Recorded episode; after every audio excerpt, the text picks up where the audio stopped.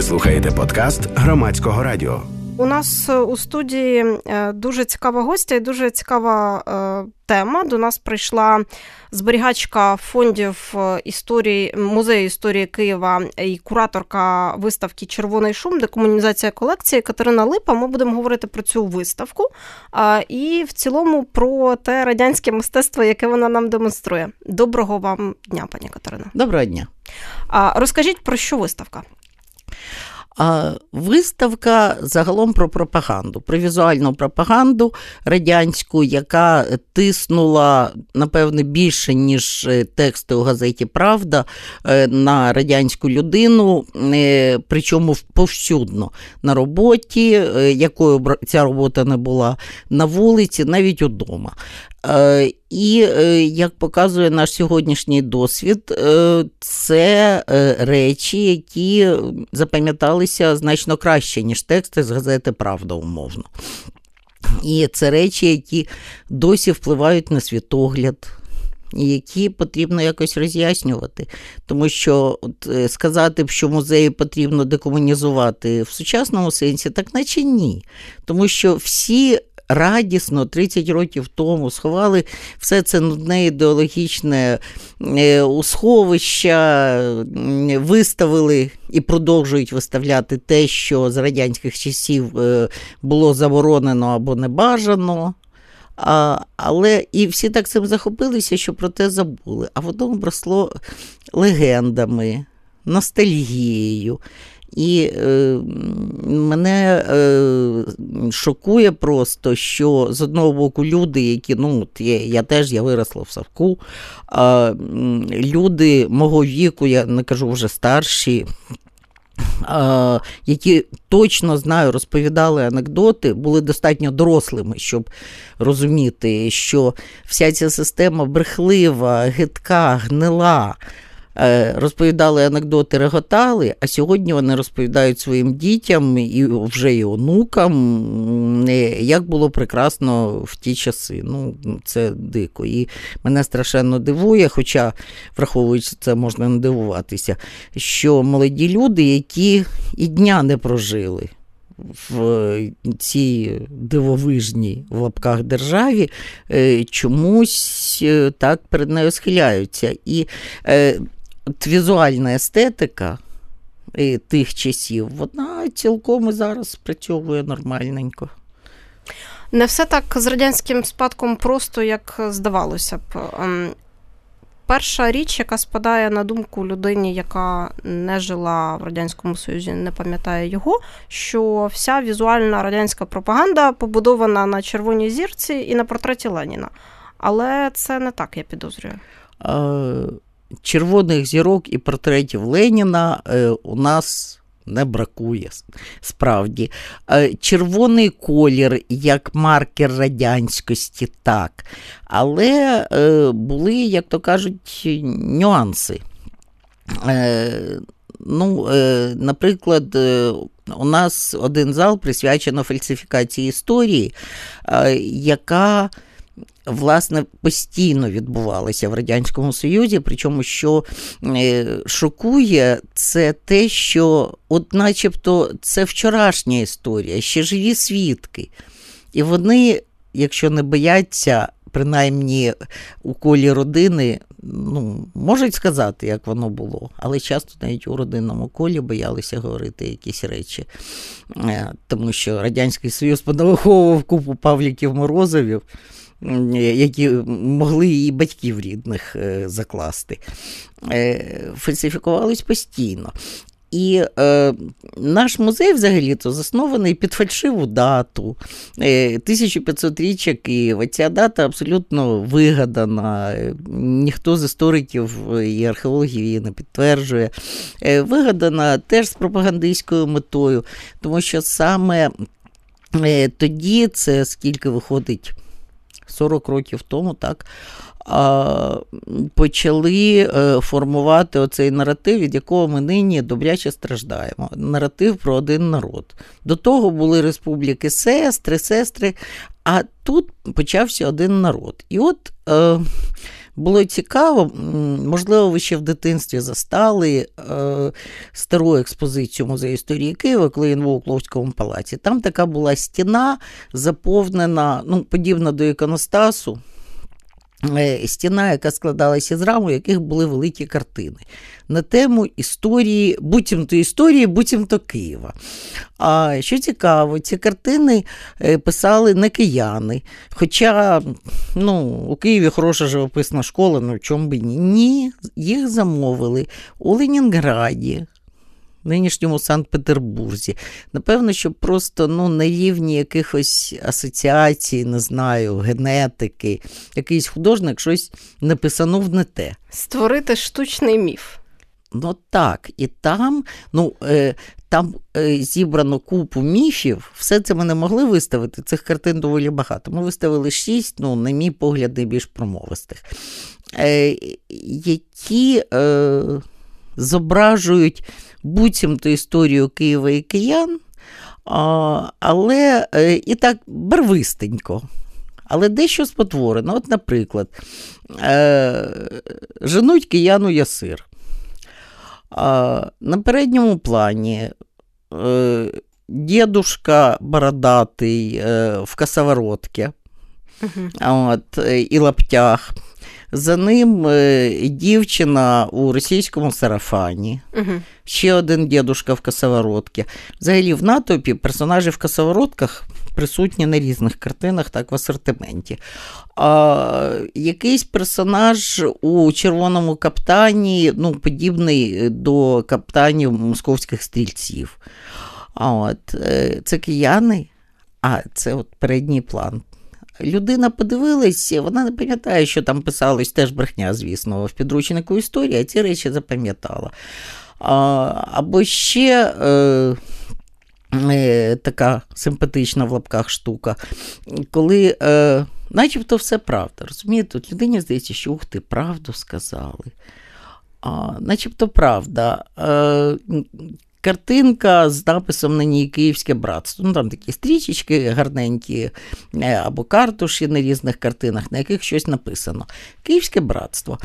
Е, попрацювали з матеріалом е, на передньому плані Сагайдачний, писаний, як всі його пишуть з посмертної гравюри, але явно робленою людиною, яка його бачила живим. Шматочок теж з старої гравюри. Е, будівлі е, е, колегіума Києво-Могилянського, ну тоді ще Київського спочатку. А, Що з цим не так, наче все правда. Ну, окрім персонажів в косоворотках, десь між козаками. Е, ну, Ми ж розуміємо, що університет це суто міське явище. Ну, колегіум, такий хорошого рівня навчальний заклад, це не церковно-парафіальна школа. Це означає, що місто, де він був, було містом. Так. З міськими правами. Так, але в Росії ж а, все це добро, тобто вищі навчальні заклади, хоч на щось схоже, з'явились коли? Після Петра І. Так. Тобто на півтораста чи навіть 200 років, боюсь е, помилитися пізніше. А так же ж не можна. Ну як? Як сказати радянським людям, людям, що Київ раніше Москви? Тому все це, що Сагайдачний, що козаки, що е, шматочок цієї будівлі вставляється в дику природу. На пагорбах, десь на дальньому плані якісь шатри, якісь кінотники скачуть. Тобто міста нема. Нема такого вже на той час багатенького торгового міста в якому сильна міщанська влада і міщани разом з козаками засновують навчальний заклад. Розумієте?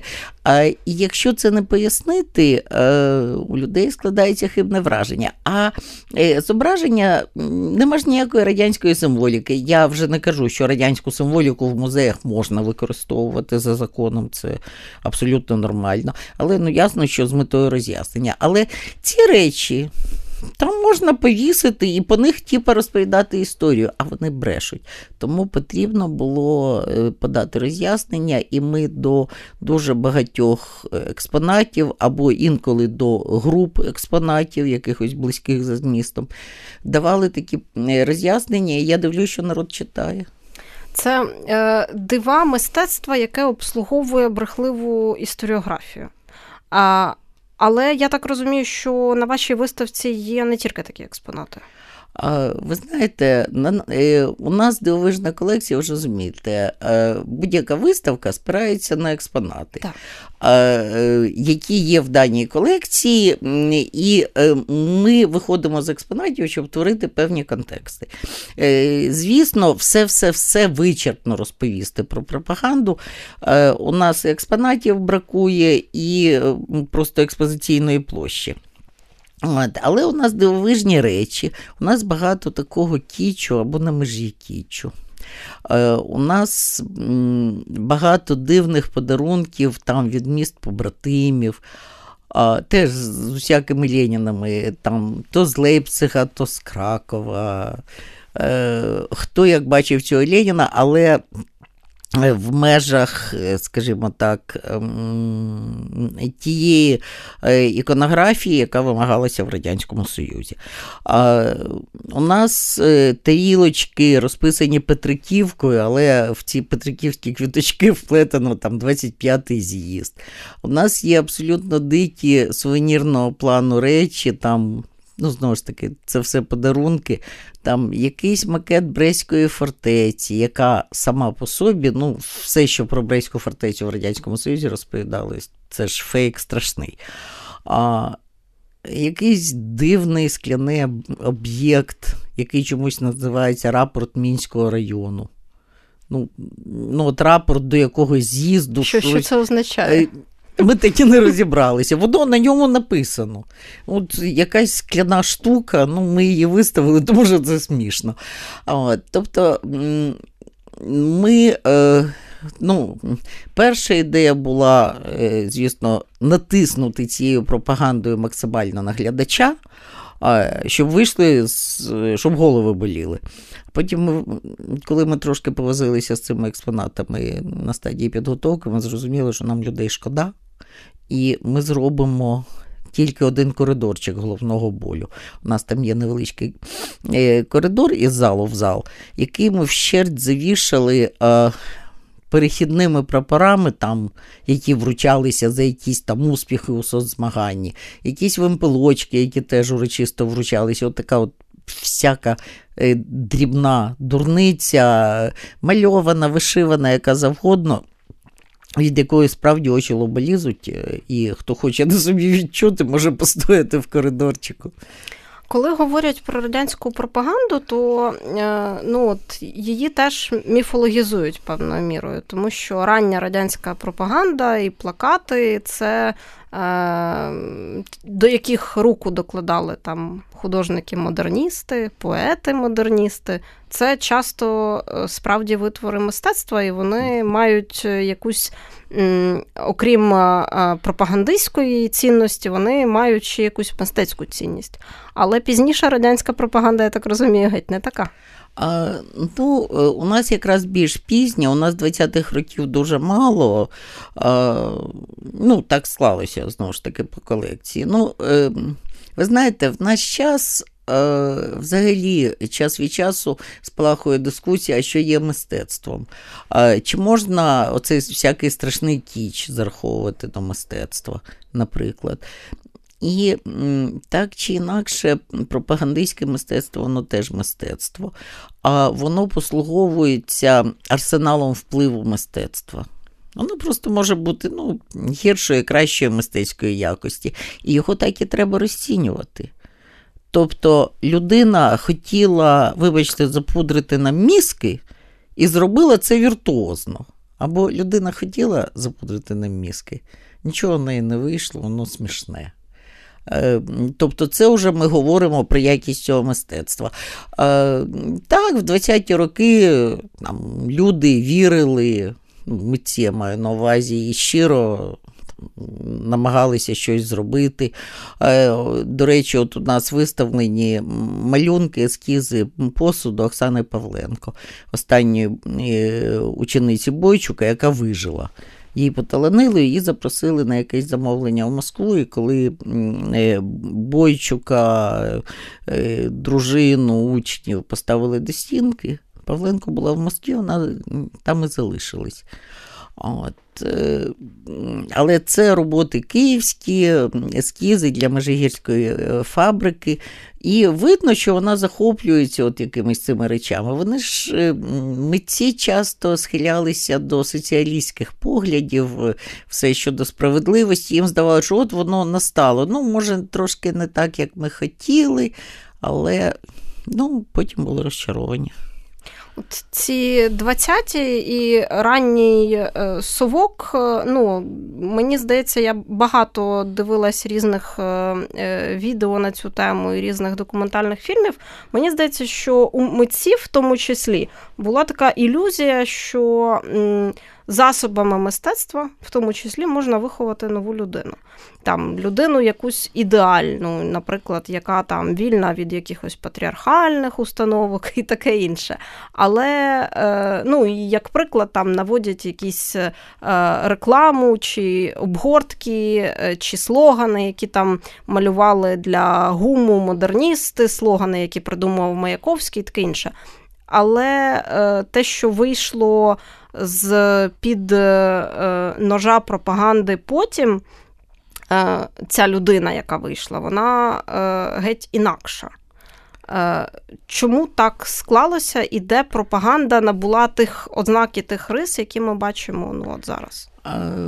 Ви знаєте, на жаль, у нас взагалі не так багато досліджували пропаганду.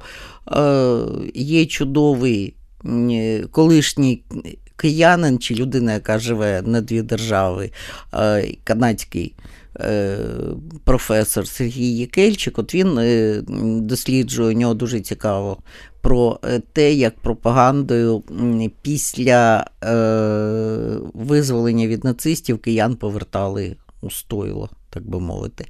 А річ у що зверніть увагу, всі ці бадьорі експерименти 20-х. Е, закінчилися.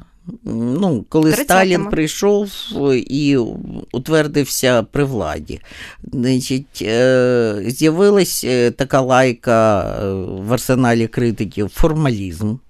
І е, всіх цих формалістів, е, як того ж Бойчука, а той ще релігійний формаліст взагалі, їх е, позаганяли під лавку в кращому випадку, в гіршому. Ну, тобто, коли в Росії їх заганяли під лавку, то в Україні їх розстрілювали просто. Е, Виникли нові вимоги. Е, так само в архітектурі придавили конструктивізм. Держава, оскільки держава була єдиним замовником, от я і на кураторській екскурсії е, про це говорила, і е, пояснюю усім, не треба забувати, що ринку не було. Художник не міг сам продати свою роботу якщо він не був включений в ці художницькі структури. Е, єдиний, хто оплачував будь-які роботи, ну, у нас там є просто розділ на виставці Слава праці, так само, як і роботу художника, це держава. І що замовник хоче, е, навіть е, якось не хотілося б говорити про сервільність мистецтва, тому що якась частина людей справді вірила і дуже зраділа, що от нарешті а, скінчився цей противний формалізм гидотний. А, Академізм, він же класний, і от почався академізм в архітектурі, почався академізм в е, образотворчому мистецтві. Ну, Це все те, що відбувалося і в інших тоталітарних державах, і в Італії, і в Німеччині в ті ж самі часи. Просто в коротші періоди. Так, просто у нас це затрималося, але багато чого збереглося. Тому що ми про дацистське мистецтво, мені здається, ми знаємо якось так замало. Його воно просто фізично ненавмисне, його не палили. Але е, коли брали Берлін, там багато що здиміло. Ви згадали таку важливу річ, що держава єдиний замовник мистецтва на той час. Ну а з часом, і я не знаю, чи був такий час, коли радянська держава в принципі мала смак у мистецтві, але держава це конкретні люди, які замовляють мистецтво, і ці люди виявилось не мали мистецького смаку якісь е, ем, не знаю речі, в які це вилилось. Є у вас е, на виставці? Е, ви знаєте, ми старанно зробили невеличкий розділ, який називається Художники влада. Про те, як там присутня з одного боку Павленко, яка щиро малює якихось робітниць у е, специфічно так назад зав'язаних хустках, е, е, тарілочка, у якій в орнамент вплетено, ну, ескіз тарілочки, серпи молот і напису РСР. Яка ще не знала, як воно обернеться, дуже швидко протверезіла, коли розстріляли її вчителя. Є роботи, от хто хто як міг крутитися. Річ у тім, що е, так чи інакше, е, ну, свободи творчості не було е, в плані дозволу експериментувати. А все мало бути ну, фігуративне, більш-менш зрозуміле, але ну, в цих межах люди існували і. Е, Справді були люди, яким ну, дуже складно було е, писати чи ваяти щось вірно піддане. А час від часу це треба робити. Тому що ну, спілка художників е, вимагає, знову ж таки, е, роздає замовлення. Не всі допущені до е, писання і ваяння Леніна, але все-таки а писати портрети передовиків, ну, їсти щось треба елементарно. А, І кому як таланило, багато хто викручувався за рахунок неймінгу. А, Я пам'ятаю, мене колись батьки на силу заткнули на виставці і витягли в підлітковому віці з неї. Якась збірна виставка у спілки, у спілці художників була. А, Дивлюсь, о, здалеку бачу знайоме обличчя е, на портреті. Портрет е, подруги моїх батьків, е, ну, дружили родинами, е, подруга архітекторка, як мої батьки, її чоловік живописець. Портрет гарної жінки, вона справді була дуже гарна. Гарна жінка, трохи сумна, тюльпанчик так в руках.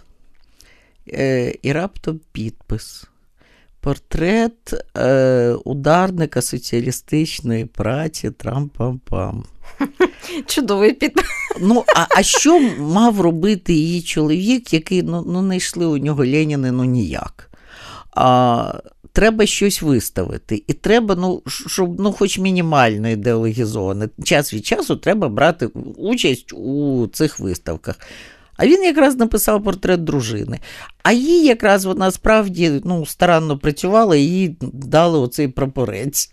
Ну, і Він і зробив підпис. Я реготала як дурна. Так от, е, чудовий е, український графік Андрій Чебикін, е, якого зараз всі згадують тільки ну, в контексті його довгого ректорства в академії і згадують не надто добрим словом, художник він прекрасний. А десь в, у 70-ті ну, в кінці 70-х, 80-ті роки він створив кілька космічних серій величезних, надзвичайно майстерних офортів.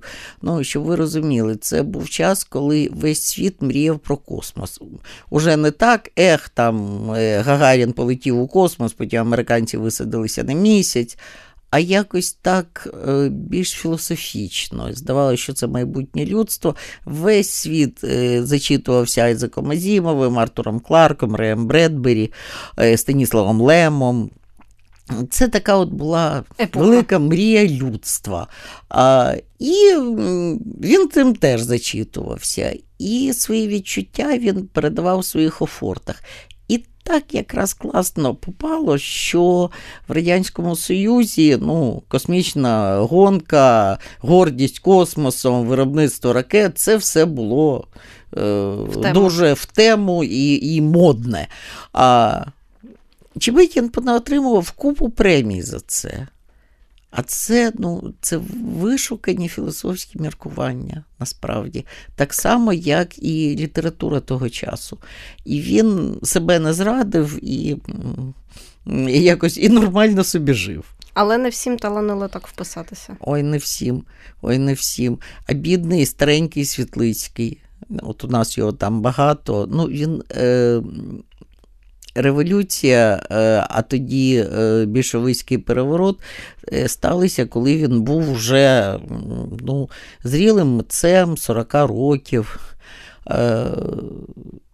І це була людина сецесії. От сусідні дівчата, такі туманні, він дуже любив от присмерк писати, от які присмеркові пейзажі, все. І тут йому треба щось з цим усім робити. А він намагався, і це дуже смішно.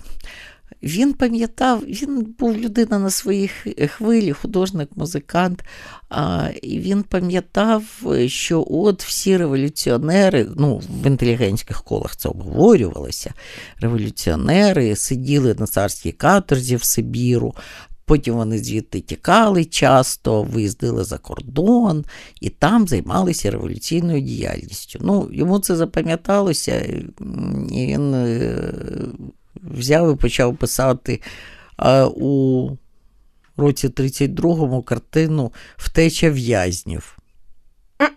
Ну, знайшов час. Розумієте? Спасибі не в 37-му.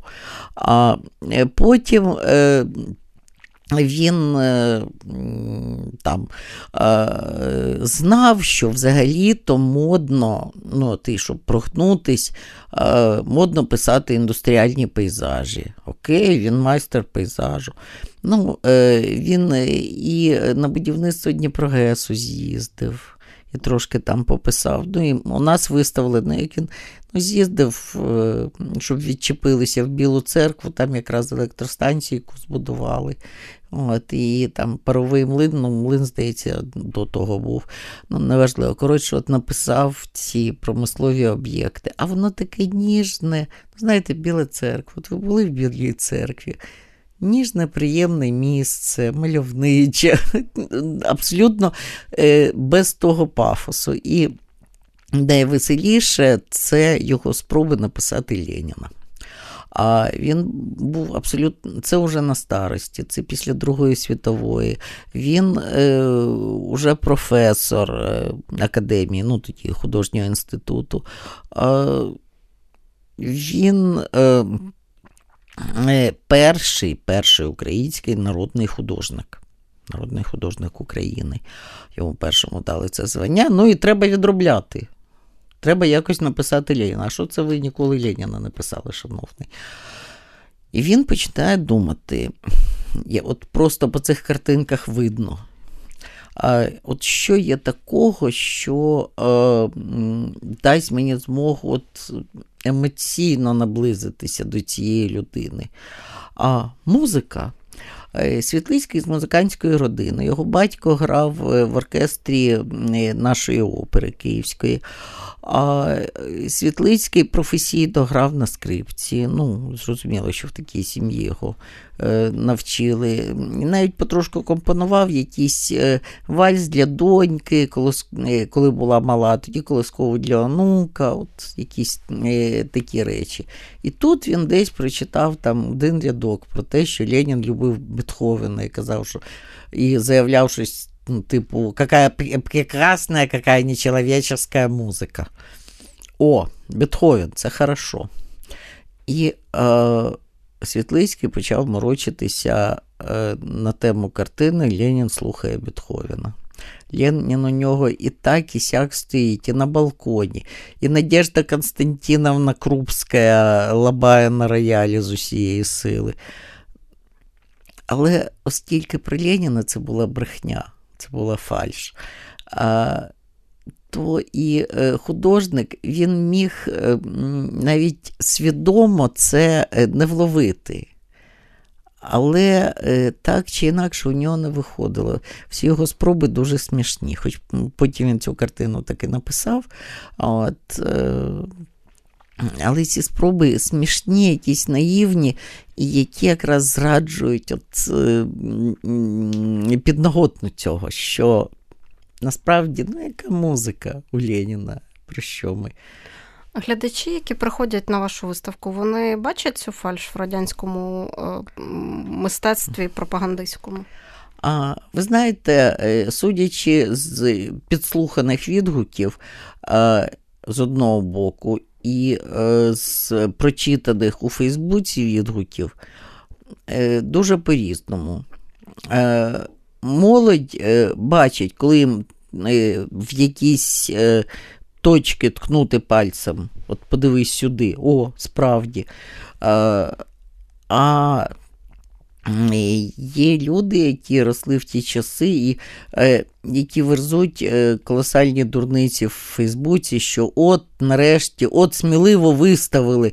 Значить, Нам ніхто не заборонить пам'ятати наш. Я не совок, але мені ніхто не заборонить пам'ятати мою молодість. У тебе ніхто твою молодість не забирає. Come on. Так ніхто і не забороняє пам'ятати, пам'ятай собі на здоров'я. От, і, і, Є люди, які абсолютно.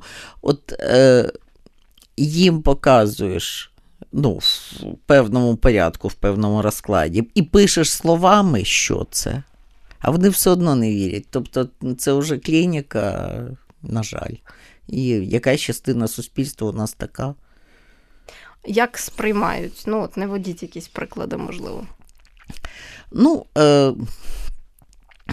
ну, Підслухала е, біля входу та в класі, е, незручно було підсуватися ближче. Вийшов з виставки хлопець, абсолютно вражений, ну такий 20 плюс, молодий. Якомусь приятелю дзвонив, казав, стільки інформації, дуже красиво, стільки інформації, стільки інформації, ти уявляєш, вони Черчилля обізвали фашистом. А там справді є така карикатура.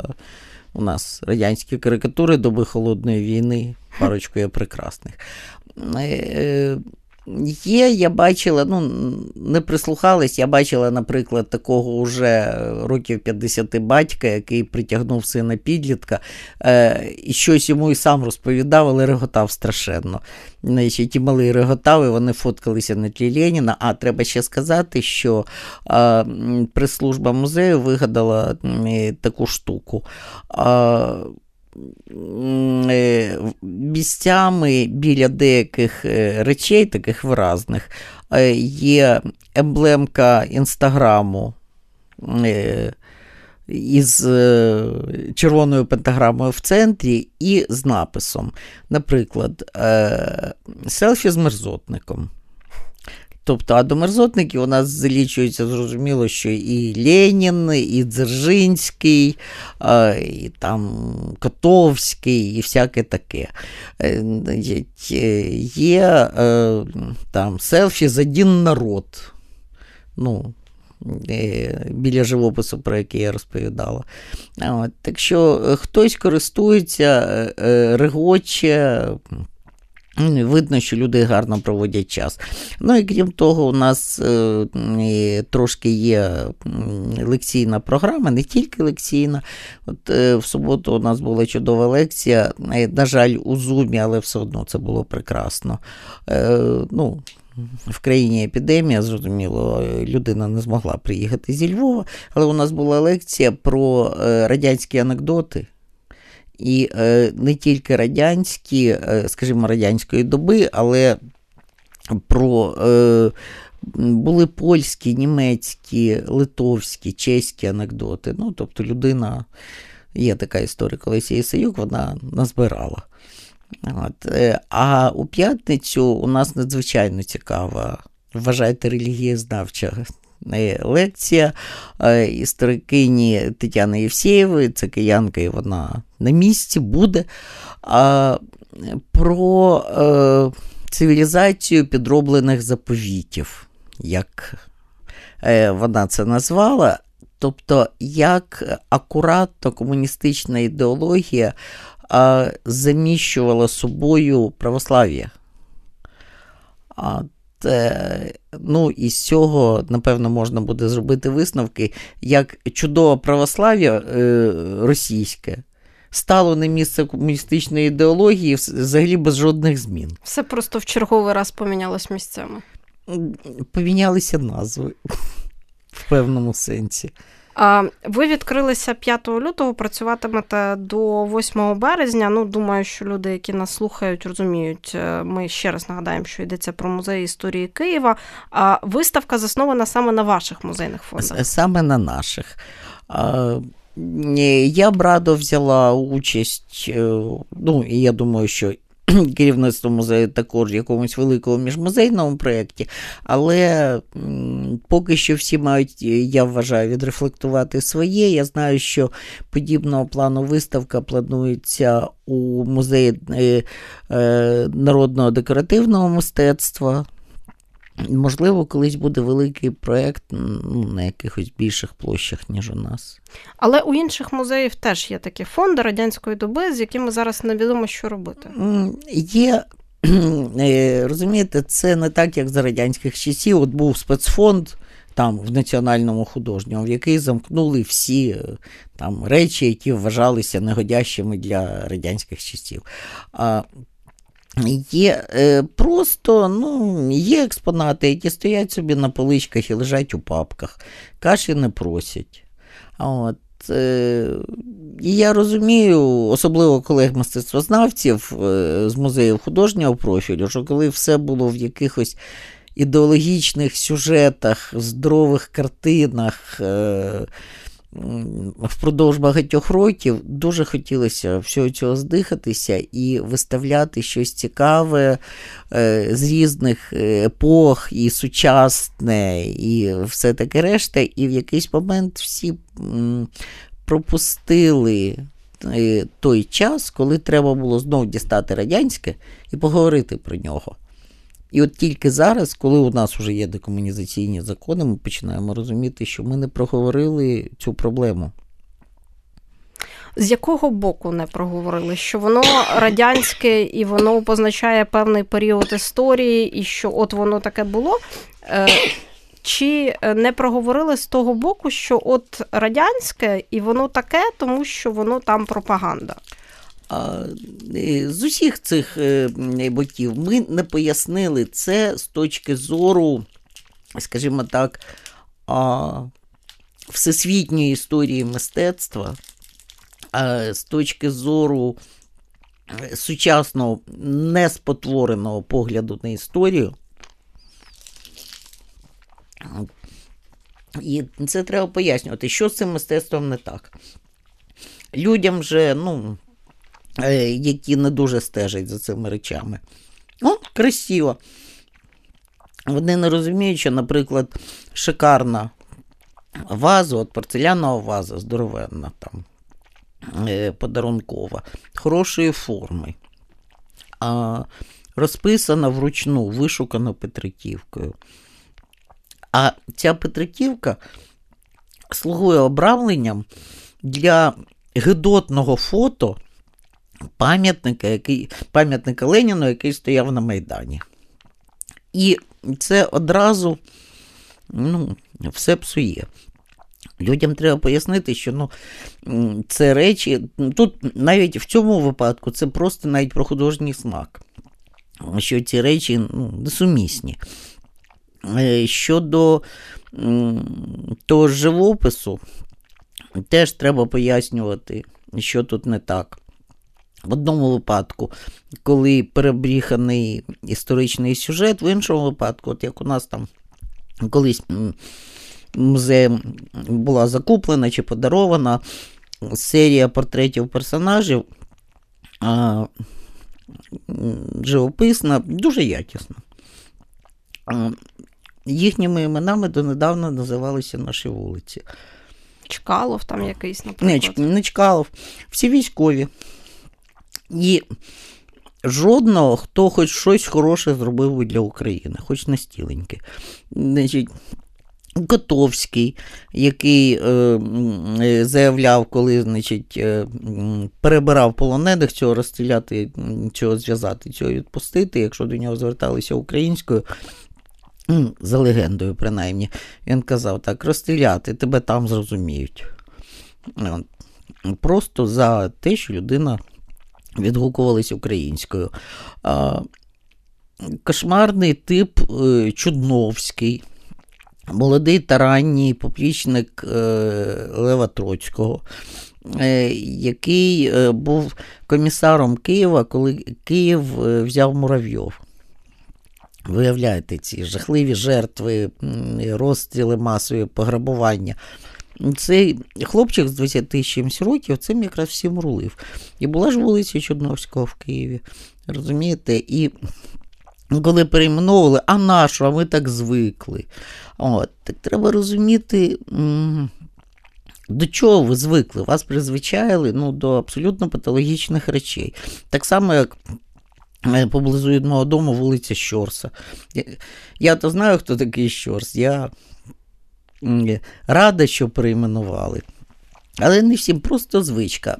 І тому деякі роз'яснення виходять за рамки от, суто музейних справ. Це такі ну, соціальні моменти, які музей може допомогти зі свого боку, якось скільки може вирішити. Я звернула увагу, що ви коли перераховували портрети радянських діячів, які є на виставці, е, не згадали Сталіна. Він у вас в музеї є чи ні? Ви знаєте, дуже багато портретів Сталіна, які були всюди, знищили.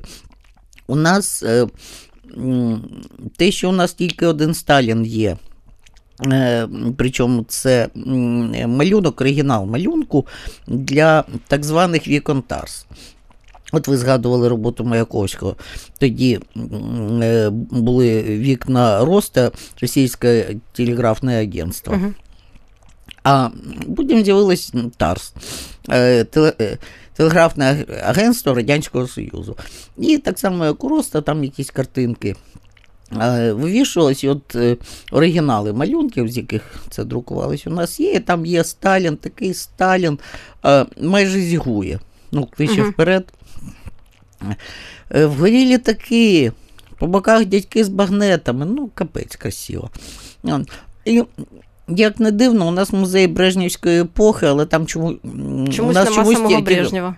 Ні, один є. Один Одненький є. Брежнєв є. І, Ну і трошки його книжок, тому цього персонажа ми теж показали. Є от така думка, я на сам кінець запитаю, у нас залишається зовсім небагато часу, але я запитаю, є така е, думка і така теза, що якщо молоді показувати те старе радянське мистецтво, ну в цілому, не тільки мистецтво взагалі говорити про щось радянське, то це буде е, сприяти е, у них, е, я не знаю, якомусь е, зрощенню ностальгійних настроїв що от е, в Росії там показують Сталіна, і тому там серед молоді є теж люди, які поділяють культ Сталіна досі, які там е, їхні е, дідусі, бабусі або прадідусі, прабабусі могли від Сталіна постраждати від його репресій, а онуки, правнуки там возвеличують його культ. Чи ви щось можете сказати на цю тезу як антитезу? Ну, це дуже наївна думка. Річ у тім, що Любов до Сталіна зрощується російською пропагандою, е, яка діє і у нас, і у нас намагаються її зростити. Е, коли хочете виставку на кшталт нашої, можна трактувати як контрпропаганду, тому що передусім всі ці речі обов'язково треба показувати, але з поясненнями. От е, один колега Кирило Галушко, координатор такої громадської організації Лікбез Історичний фронт, звернув увагу, що у Кам'янському є музей подарунків Брежнєву. От. І е, каже, цей музей просто все це виставляє, воно часом смішне, е, часом дуже по-багатому. Але вони не пояснюють. Люди ходять і дивляться, ай, як красиво. Е, тут фішка в тому, щоб пояснити, що не так з цими предметами, що не так з цим мистецтвом, чому йому не можна вірити. Що ж, е, на цьому висновку будемо завершувати нашу розмову з е, пані Катериною Липою, кураторкою виставки Червоний шум, декомунізація колекції. Приходьте, дивіться і самі дізнавайтесь, що не так з пропагандистським радянським мистецтвом. Ви слухали подкаст громадського радіо.